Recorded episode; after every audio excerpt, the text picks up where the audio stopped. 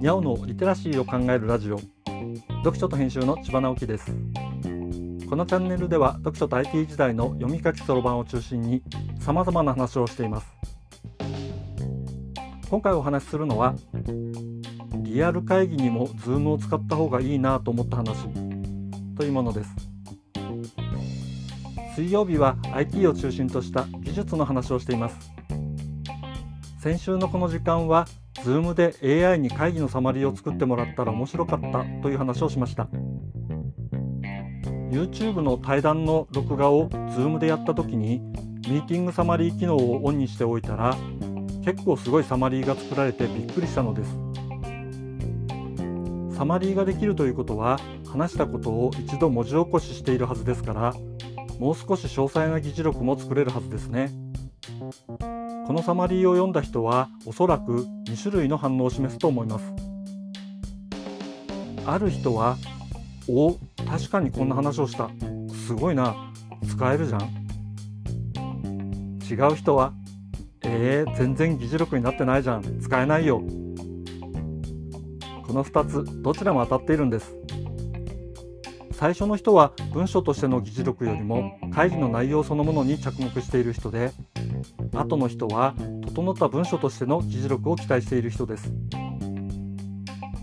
確かに整った議事録は必要ですがこれを作るのは大変です。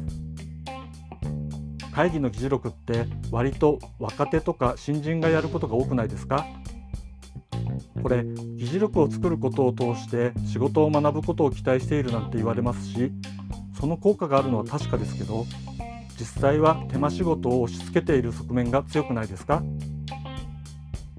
議事録をまとめるのは本当は仕事を分かっているベテランがやった方が早くて内容も充実しているはずなんですけどね。ではなぜそうなっていないのかというとそれは会議中に内容を記録するのが大変だからです。議論をしながら記録も残すのは単純だけど結構難しいわけですね。ではこの記録する部分だけでも自動化したらどうでしょう？多少間違っていてもいいから話したことが文字起こしされていたらそれを手がかりに話したことを思い出すことができますよね。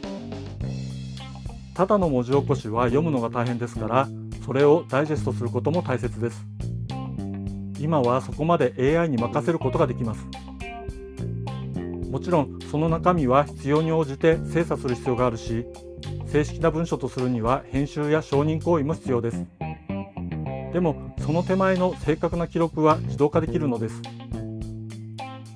ものすごく仕事ができる人ならスマートに会議をして最低限の手間で議事録を残しそこから次につながる文章を作るところまで一人でこなせてしまうでしょう。意思決定から実行までのスピードが記録ベースで飛躍的に速くなるのです。これって会議が進化したってことじゃないでしょうか。AI を使うというのはこういうことで僕たちはもっとやるべきことにフォーカスすることができるというかしなければならなくなるのです。Zoom はオンライン会議のイメージが強いと思いますがオンラインではない会議でも使うべきツールになっています。そして Zoom のアウトプットをフィードバックすることで会議の進め方や議論のための効果的な話し方まで訓練できることになるでしょう。もちろん Zoom 以外にも同じようなことができるツールは出てきます。仕事のあらゆることが自動的に記録されていずれは記録を残したり検索して用意するという事務作業の大半がなくなります。自分がしている作業のうち記録や検索の手間仕事がどれくらいあるか考えてみてください。そこに AI 時代に自分がやるべき仕事のヒントが隠れていると思いますよ。今回はリアル会議にも Zoom を使った方がいいなと思った話をしました。今日はここまで。読書と編集では IT を特別なものではなく常識的なリテラシーとして広める活動をしています。ストア化で IT リテラシーの基礎を学べるオンライン講座をやっています。詳しい内容については概要欄のリンクから見に行くことができます。コメントは LISTEN で、文字で読みたい方はノートをどうぞ。どちらも概要欄にリンクがありますので、フォローいただけると嬉しいです。今日もワクワクする日でありますように。千葉直樹でした。ではまた。